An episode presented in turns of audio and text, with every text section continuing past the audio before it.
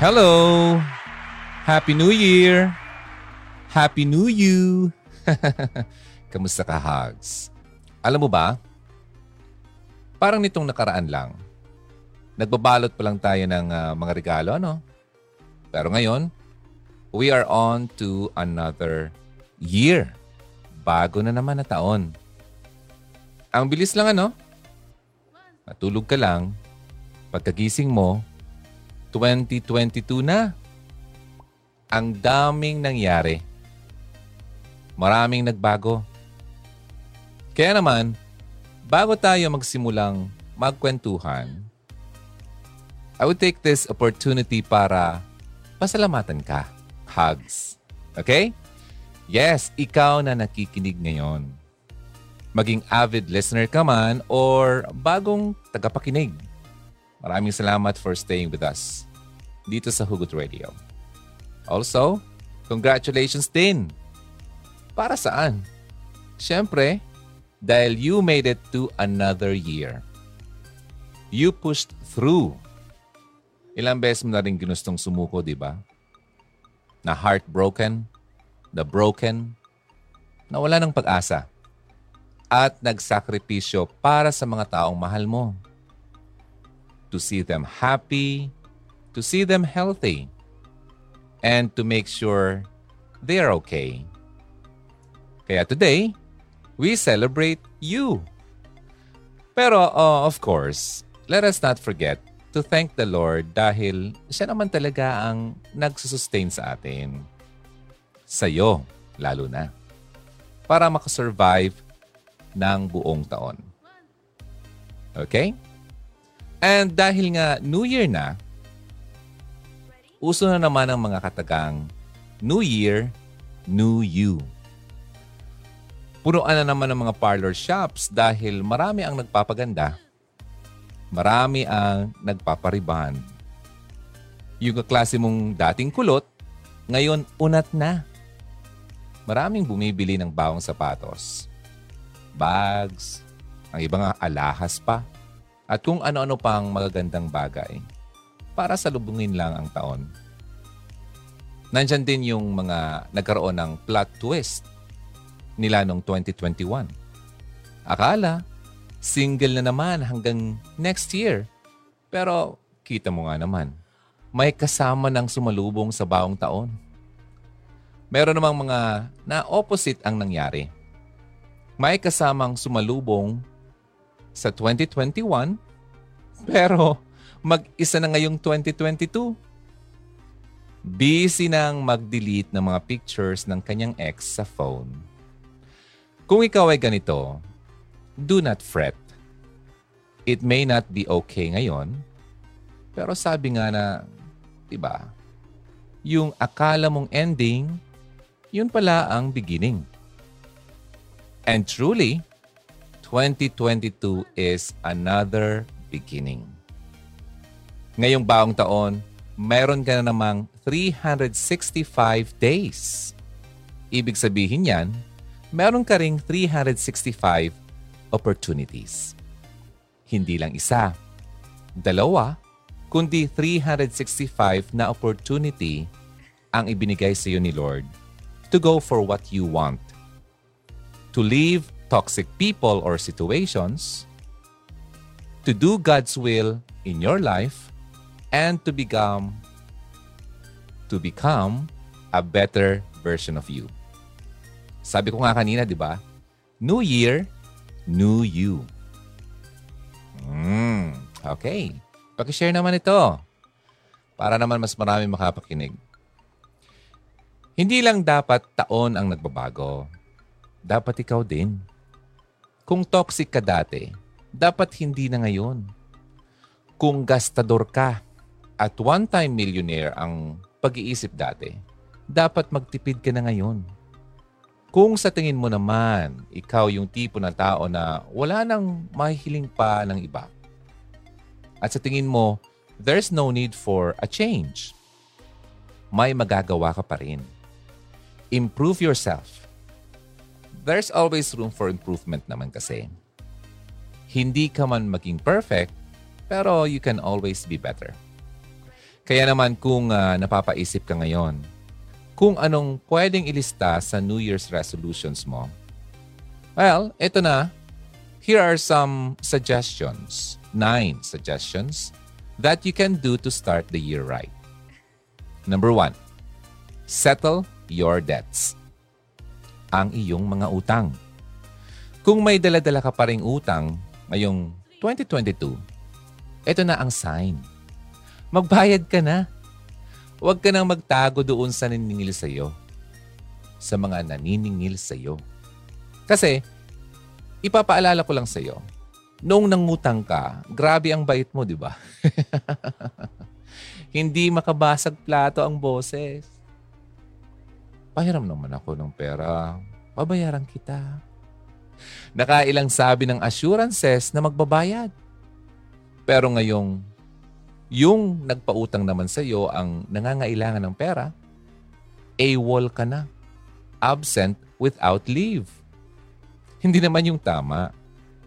You see, kapag umutang ka, dapat magbayad ka. Kasi hindi lang pera ang hinihiram mo, kundi pati yung tiwala ng taong inutangan mo. Kaya siguro, dapat ipagbawal na ang mangutang ano? Kasi kapag nangutang, nagkaka-amnesia eh. Kaya hindi mo magets kung saan nakukuha ng ibang nangungutang ang kapal ng face na makipag-usap sa inutangan nila na parang wala silang atraso. Kaya nga minsan, kahit ikaw ang nagpautang, ikaw na lang nahihiyang maningil. Sabi nga ni Chinkitan, isang wealth coach, hindi naman masama ang mangutang. Basta babayaran natin on time. Isipin din natin ang kalagayan ng taong nagpautang. Mabuti pa yung umutang, naka-Starbucks. Samantalang, yung inutangan, nagtityaga sa 3-in-1 na kape. Kaya kung may unsettled debts ka or utang ka pa, magpakita ka na at magbayad na. Kung wala pang ibabayad, magbigay ng date, specific date kung kailan ka magbabayad pwede rin kausapin na pwede mo itong paunti-untiing bayaran. Huwag nang paabutin pa sa isang taon bago maisipang magbayad. Okay? That's number one, settle your debts. Number two, kung kanina, settle your debts. Ngayon naman, settle your beefs. Hindi literal na baka ha. To have a beef with someone means to have an outstanding or unsettled dispute or disagreement sa someone na yon. Pwedeng yung other person ang dahilan ng conflict. Pwede rin namang ikaw. Either way, the longer na hindi naayos ang disagreement yung dalawa, the higher the chances na hindi na talaga ito masettle. So, what should you do? Well, When the both of you have decided na mag-usap na, letter A, accept conflict. Tandaan na normal naman talaga magkaroon ng conflict sa kahit anong relationship. Since hindi ito naiiwasan, you must learn to manage it. Letter B, be a calming agent. Regardless kung ikaw ang nagkaroon ng uh, atraso or ikaw ang nagawa ng atraso, your response to the conflict can escalate or decrease the intensity of the problem. Para maging kalmado ang sitwasyon, maging objective ka or neutral sa pagtingin mo sa mga bagay-bagay. Ano ba ang dapat gawin para umabot kayo sa isang resolution? Letter C. Listen actively. Although nakikinig ka, dapat may participation ka rin. You can use phrases such as, I feel, ano bang naramdaman mo? When you, anong ginawa ng other party? Because, ano yung naging impact ng nangyari? And I would like, anong gusto mong gawin ng kausap mo in the future to prevent problems? I feel, when you, because, I would like. Letter D. Analyze the conflict. Sino ba ang nagtitrigger? Tama lang bang magkaroon ng conflict at magalit or over-exaggerated? Paano mabibigyang solusyon ng problema? Di ba? Letter D, analyze the conflict. Letter E, model neutral language.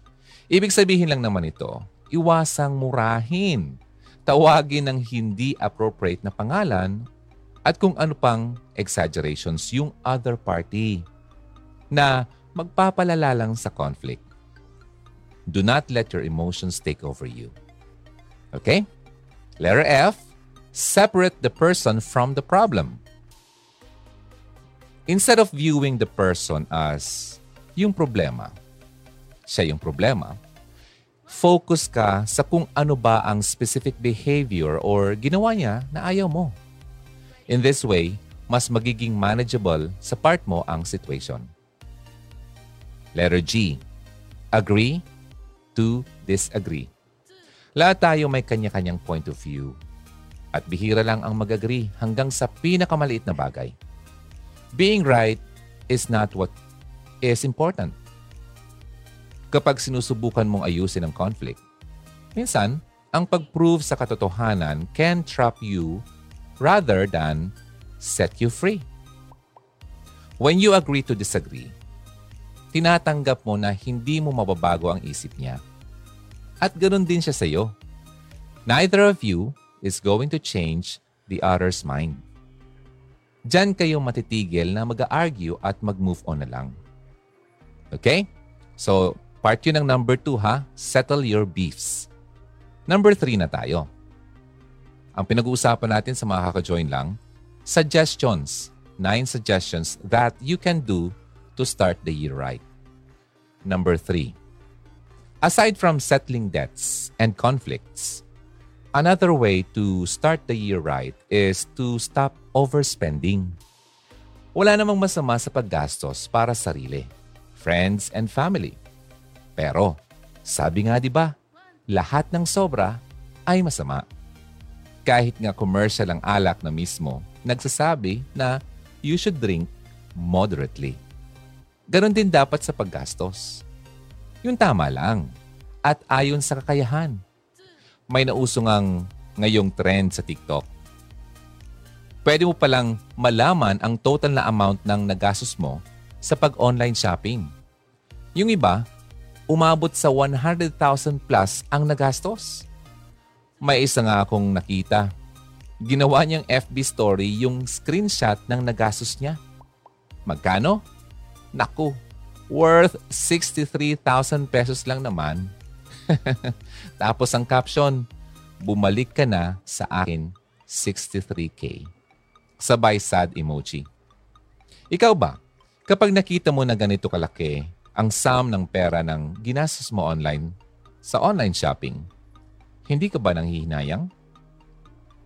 Hindi mo ba iisipin na sana sa mas worthwhile na bagay mo na lang inilaan ang pera mo? Sa paisa-isang order kasi online, hindi talaga mabigat. Pero habang dumarami ang bubble wrap na nakatambak sa basurahan nyo, ganon din karami ang nababawa sa pera mo. Learn how to differentiate what you want from what you need. Madalas kasi, akala mo sobrang kailangan mo. Pero kapag hawak mo na, hindi naman pala. Pero hindi ko naman sinasabing masamang gumastos ha. Walang masama sa pag-shopping, pag-online buying, if you'll do it moderately. Huwag ubus-ubus biyaya, bukas nakatunganga. Dahil kapag gastos ka ng gastos, tapos biglang wala ka naman, mapagkukunan, nako, lagot ka. Number 4. Reframe your failures. Even if masasabi mong napakagandang taon ng 2021 para sa iyo, surely may mga bagay na hindi nangyari in the way you've, ma- you've imagined them to be. This is the right time para i-review ang mga pangyayaring yon. Isipin mo kung ano yung mga natutunan mo at kung anong mistakes ang dapat mong iwasan this year. Remember that Like flowers from fertilizer, success is always built on failures. Okay? So, number five. Plan something to look forward to in the new year. Kaya nga kapag magbabagong taon, usong-uso ang mga planner, di ba? Mumibili ang karamihan to get their life to Natawa ko kasi may planner ako, wala pa rin laman. Bumibili ang karamihan to get their life together. And what better way is there para ma-motivate ka than to, to have something to look forward to, di ba? After you've finished counting down until the end of the year, gugustuhin mo magkaroon ng something fun to count down to. At hindi ko lang ito inimbento, Hugs, ha?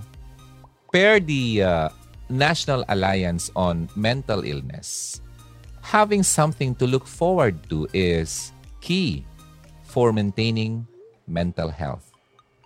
Lalo na ngayon, na parang naging uneventful ang mga buhay natin due to the pandemic.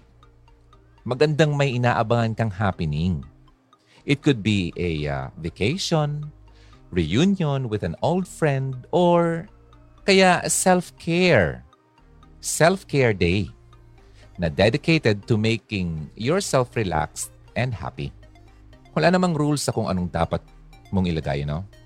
As long as nabibigyan ka nito ng comfort at masaya ka, it counts pa rin. Number seven. Prioritize your health. Easier said than done ang mga bagay na to lalo na para sa mga estudyante at breadwinner ng pamilya. Lalo pa sa online setup ng education ngayon, mas tambak ang activities kaysa lectures. Kaya ang ending, puyat. Yung dapat natulog ng maaga, nagiging umaga na. Inaabot na ng alas tres ng umaga sa pagtapos ng requirements. Minsan nga eh, hindi na natutulog. Yung iba rin, na bumubuhay sa pamilya, kahit na lang pang snack man lang, ipinagpapaliban pa para lang maipon o kaya ipambili na lang ng panggasto sa bahay. Hugs, remember, lahat ng pinaghirapan mo, hindi mo na yan mapapakinabangan kapag nasa ilalim ka na ng lupa. Hmm. yes, education, career, Importante ang mga bagay na yan. Pero, mai-enjoy mo pa ba kaya ang fruits niyan kapag wala ka na sa mundo? Kaya, now more than ever, kailangan mong i-prioritize ang health mo, ang kalusugan mo. Kung magpupuyat man, huwag namang gawing one week straight. Walang Olympics sa pagpupuyat. Uminom din ng mga supplements Mag-stretching kahit 5 minutes lang, 5 minutes sa umaga. Uminom ng maraming tubig. Do whatever you can to make yourself healthy. Kasi kapag na-confine ka na sa ospital, doon mo lang ma-realize kung gaano katotoo ang kasabihang health is wealth. Number eight, making changes or make changes in your habits. Hugs, andyan ka pa ba? Make changes in your habits. Believe it or not, small habits can, well, make a big difference. Madali kasing i-overestimate ang importance ng isang defining moment at i-underestimate ang value of making small improvements on a daily basis. Nakuha? Madalas, sa tingin natin, massive success requires massive action. Kung gusto mong malaking success, dapat malaki din yung action na gagawin. So ganun tayo, no? Kailangan mong i-pressure ang sarili mo na gumawa ng earth-shattering improvement na pag-uusapan ng lahat. Sa kabilang banda naman, improving by 1% isn't particularly notable. Minsan nga hindi talaga napapansin yan. Pero ang totoo, itong pag-improve ng 1% lang kada araw, mas may meaning siya. Especially as the time passes. May presented na proof yan si uh, James Clear sa kanyang libro, Automatic Habits, na na-amaze talaga ako. It made me realize how far a small habit each day uh, can go. Ito kasi ang sabi niya, kung i-explain through mathematics, ganito ang impact ng tiny improvements over time. Sa mga mathematician makinig. If you can get 1% better each day for one year. You'll end up 37 times better by the time you are done. Conversely, if you get 1% worse each day for one year, you will decline nearly down to zero. What starts as a small win or a minor setback accumulates into something much more. So paunti-unti may nakikita napaka, no, napaka-clear, di ba? Na visualization ito. Halimbawa nitong January 1. That's today. Nagsimula kang mag-improve ng sarili mo by 1%. At itinuloy-tuloy mo ito every day until the end of this year. Pagdating ng December 31, 37.78 times na ang inimprove mo compared sa start ng taon. See that? small habits indeed make a huge difference. Habits kasi are the compound interest of self-improvement. The same way na nagmumultiply ang pera through compound interest. Nagmumultiply din ang effects ng habit mo as you repeat them. Paulit-ulit lang ng habits. They seem to make little difference on any given day sa una, parang ang liit lang, di mo nga napapansin. And yet, ang impact nila sa iyo over the months and years is bigger than you imagine. That you can imagine. Five years or ten years later, when you look back, saka mo lang ma-realize ang value ng good habits at ang price ng hindi pagkakaroon nito. Kaya, hugs, importante pa rin ang pagkaroon na magandang habit sa buhay. Okay? Pwede ngayon. Parang wala namang effect yan kung gagawa ka ng choice na 1% better or 1% worse at the moment. Tingin mo parang wala naman nakikitang pagbabago. Pero, it is the accumulation, accumulation, naiipon of those everyday choices na magdedetermine ng difference between who you are and who you could be.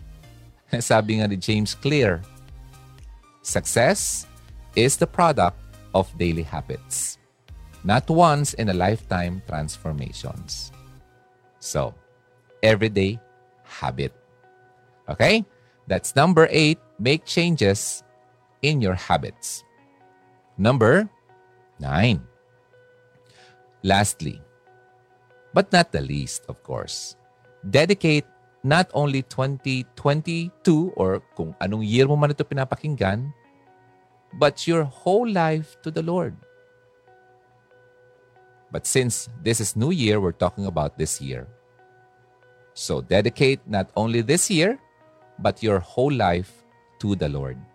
Aba dapat lang naman ano, everything that we have Magmula sa iyong hininga hanggang sa lahat ng yaman na mayroon ka, lahat ng yan galing kay Lord. Kaya it is only right to dedicate yourself and this year to honor Him. Be faithful in all things. Kahit pa sa mga maliliit na bagay. Keep your word. Spend time with the Lord in prayer. Kausapin mo siya lagi.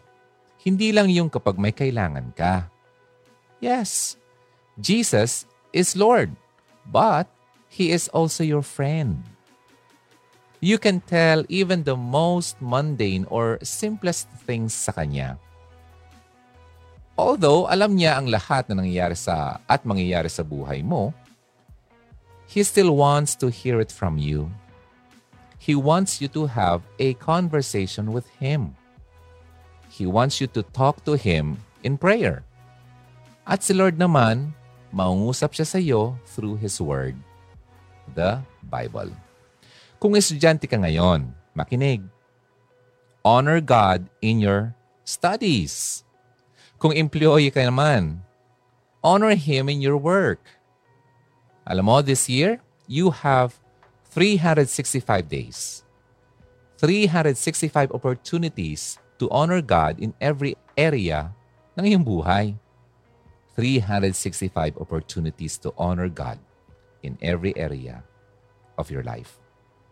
Public man yan and private, big and small, important or insignificant, commit this year to the Lord at makakasiguro ka na sa kabila ng kaguluhan ng mundo, sa kabila ng walang kasiguraduhan na maaari mong harapin sa taong ito, hindi mo kailangang tumakbo. Dahil sa Panginoon, ang kalma at kapahingahan na kakailanganin mo. Siya lang ang kailangan mo.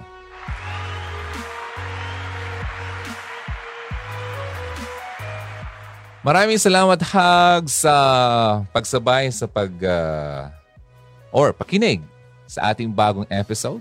New Year, New You. Happy New Year sa iyo, ha? Maraming salamat. Thanks sa mga tips and reminders, DJ Ron, sabi ni Mary Ann. Okay, anyway, sa ibang uh, nga palang nagpapahabol, uh, alam nyo na ang dapat gawin. Andun sa page ng Hugot Radio yung uh, number, GCash at uh, sinisiguro ko sa inyo, hindi yan mapupunta sa kung saan-saan lang. Lalo na sa aking bulsa. Okay? Hindi yan sa akin, kaya wala akong karapatan dyan. so sa nagbibigay ng pagdududa, sa nalilikom natin, magbago ka na. If you want to know kung saan mapupunta ang pera, well, join us. Okay? Join ka nung malaman mo. You can send anything, any amount. Wala naman perang sinasabi kung anong amount. May nagbigay na sa abot ng kanyang makakaya. May nagbigay ng sobra-sobra sa kanyang makakaya. Wala kasi yan sa amount eh. Kundi sa puso yan. Kung hindi ka pa nga nagbibigay, ay masama na ang uh, uh, sa loob ng puso mo. Uh, hindi maganda po yan. Okay? Maraming salamat sa inyo kahit na hindi niyo ako nakikita. Still, maraming salamat. Kamusta ang New Year mo? Uh, dapat New Year, New You, ha? uh, yung mga nakalipas na taon ay kalimutan na. Yung mga masamang uh, nangyari, iwanan na. Okay, bagong taon, bagong pag-asa, bagong opportunities na ibinibigay sa atin. Sabi ko nga doon sa ating pinag-usapan, we have 365 days. Okay? 365 opportunities. Marami na yon, Sobra-sobra na yon. So, ang pinaka-importante, start small. Every day. Okay? Konti-unti, naipon. So, yan ang hugs. Maraming salamat. Sa totoo kanina, sabi nga dun sa napanood kong uh, pelikula uh, nung bata pa ako, na tumatak talaga sa akin. Uh, isang magtatay, okay? Yung uh, tatay may anak na babae. Bata pa, siguro mga 10. So, ang trabaho nila ay uh, entertainment. So, kapag may mga parties or kung ano mga kung anong mga okasyon, andun sila to sing. Yung tatay ang uh, tumutugtog, yung bata ang kumakanta. Uh, hanggang sa dumating ang point na nawala yung tatay. Okay, sa hindi inaasahang pag uh, pangyayari, naiwan yung uh, bata na mag-isa. Uh, kasi biglang namatay yung tatay. Ang uh, title noon ay The Show Must Go On. Kahit wala na yung tatay niya, still continue pa rin yung kanyang ginagawa. The show must go on. Ganon din naman tayo. May mga times na feeling natin na hindi natin feel na gawin ng isang bagay. But still, isipin natin, i-remind natin ang sarili natin na ginagawa natin ito not for us, not for other people then, but for our one and only audience. That's the Lord. Okay? Mawala man ang iba, mawala man ang lahat ng dahilan sa mundo sa ginagawa mo, wag lang mawala si Lord bilang isang dahilan ng iyong paggagawa ng isang bagay. Upang hindi ka mawala sa iyong determination. Di ba? Parang ino-offer mong lahat ng ginagawa mo, lahat ng uh, plano mo, ay uh, kumbaga ang audience mo isa lang eh. Huwag mo nang isipin yung iba. Isa lang ang inisip mo. Siya lang. Nanonood sa'yo, nakikinig sa'yo, nagkihintay sa gagawin mo. Okay? You're offering everything to Him. So, ganun yun. Kaya, natural yan na may mga times na parang nababagot ka. Pero kapag i-remind mo ulit ang sarili mo na, well, isa lang naman ang kailangan mong i-please. Wala nang iba. Di ba? So, siya lang naman. Okay? Basta Happy New Year sa bawat isa na nakikinig ngayon, nasan ka man. Uh, just know that uh, ang lahat naman na pangyayari sa atin ay uh, wala naman ibinibigay sa atin na hindi natin kakayanin. Okay, hindi naman tayo binibigyan ng mga bagay na hindi natin makakaya. Kung mga parang napapalis ka, mas lumalakas ka dahil sa mga pangyayaring sa buhay mo. Ta- laging tatandaan ha, huwag kang mag uh, self-pity, oh, ako na lang lagi, ako na lang nahihirapan, bakit lagi na lang ako? Oh, ito napaka-clear na wala naman daw na pagsubok na dumarating sa bawat isa na hindi pa nangyari sa iba. So ibig sabihin, lahat ng pagsubok na yan ay lahat, na, lahat ng tao nakaranas ng pagsubok na yan. Iba-ibang panahon lang. Iba-ibang pagkakataon lang. Malamang nauna ka lang. Or yung iba, di mo alam, nauna na pala sa iyo. Pero napagtagumpayan niya. So, ganun dapat ang thinking natin. Ano? Lalo pa ngayong pagsisimula ng bawang taon. Isipin natin na, why, nako, sige, dating ka. Sige lang. Come on, kayang-kaya yan. Di ba? Kasi may pangako naman dito. Pangako ni Lord na hindi kanya pababayaan. At hindi niya pababayaang susubukin ka ng higit pa sa makakaya mo. So, ibig sabihin, kahit na sinusubok ka ngayon, dapat laging positibo ka Well, oo, sinusubok ko ngayon, pero kaya ko to. Kakayanin ko to. O, di ba? So, ganun yun ha. Kasi may mga sinasabing New Year blues. Uh, may kakilala ako na kaibigan ko. Lalaki siya. Uh, every Christmas and every New Year na lang ng buhay niya, simulat uh, nung nawala ang kanyang nanay at uh, just recently nawala ang kanyang tatay. Lalo't na doble yung kanyang feeling na katulad nito na parang may blues na nafe-feel siya every end of the year or every New Year. So, ilang taon na siya ngayon? Di ba? Parang maraming nasasayang na panahon dahil uh, ini-entertain natin ang mga ganyang klaseng pakiramdam. Di ba? Parang repetition na lang. Every year na lang. Di ba? Parang wala na bang pagbabago? Nasaan yung New Year doon? Diba? Kung sisimulan natin ang bawang taon na ganun. Diba? So dapat laging i-anchor natin kay Lord ang mga pangyayari sa buhay natin. Huwag nating isipin na ganyan na lang lagi. Diba? Hindi naman yun dapat ganun. Dapat laging may pagbabago. Improvement. Okay? Hindi yung katulad na last year, parang ngayon ganun pa rin. O next year naman, ganun naman. O nag, dumadagdag lang edad natin pero wala pa rin pagbabago sa sarili natin. O di ba sayang yung mga pagkakataong yun. Yung 365 days sinayang natin ulit, di ba? So imbes na uh, better uh, me na tayo, better you ka na, ay hindi. Uh, worse you. ang pangit naman nun. Di ba? So, sayang ang pagkakataon. Wag nang mag uh, wag nang i kumbaga mag-indulge ba ang term. Ay wag mo nang uh, parang nandun ka i ano bang term diyan? Parang i-soak mo ang sarili mo sa ganong mga bitterness, 'di ba? Sa buhay mo. Okay? Maging positibo. Okay? Kasi Lord andyan eh, 'di ba? Pero kung hindi natin i-ayusin uh, ang uh, mindset natin, i, uh, i-redirect sa tama ang focus natin, uh, lagi tayong mali ang target natin. Di ba? Lagi tayong missed, nagmi-missed sa ating uh, tinutumbok. Kasi mali ang ating focus. Okay? Blurry. Parang camera na ito sa harapan ko ngayon. Kung hindi ko ayusin ang focus niyan, blurry, di nyo makita ako. Di ba? Masakit sa mata. walang uh, walang patutunguhan na maganda ang uh, resulta kasi hindi siya makitang tama. Parang ganun din sa buhay natin. Okay? Worst you ang pangit noon, di ba? Di ba dapat the best you, the best of me, yung parang kanta lang. DJ Ron, maraming salamat po talaga sa mga payo nyo. Uh, the best talaga. Grabe. Ayun, DJ Ron talaga promise every time na nakikinig ako. Again, paliwanag po ninyo, dami kong natutunan. Maraming maraming salamat, Hugs. And uh, again, pinag-usapan natin ngayong gabi ay ang New Year, New You. Abangan ulit ang Hugot Radio uh, in partnership with KR 104.3 The Way FM. That's every Sunday sa mga hindi nakakalam ha. Every Sunday, meron po tayong uh, show sa Care page sa Facebook, Care 104.3 The Way FM. Okay, abangan yan. 12 noon hanggang 1 o'clock ng hapon if you have time. Thank you again. Ako po si Ronaldo ng Hugot Radio. Always believe in love and keep the flame burning. I'll see you again next time, next Sunday. Happy New Year! New Year, New You. Bye muna, hugs. God bless you.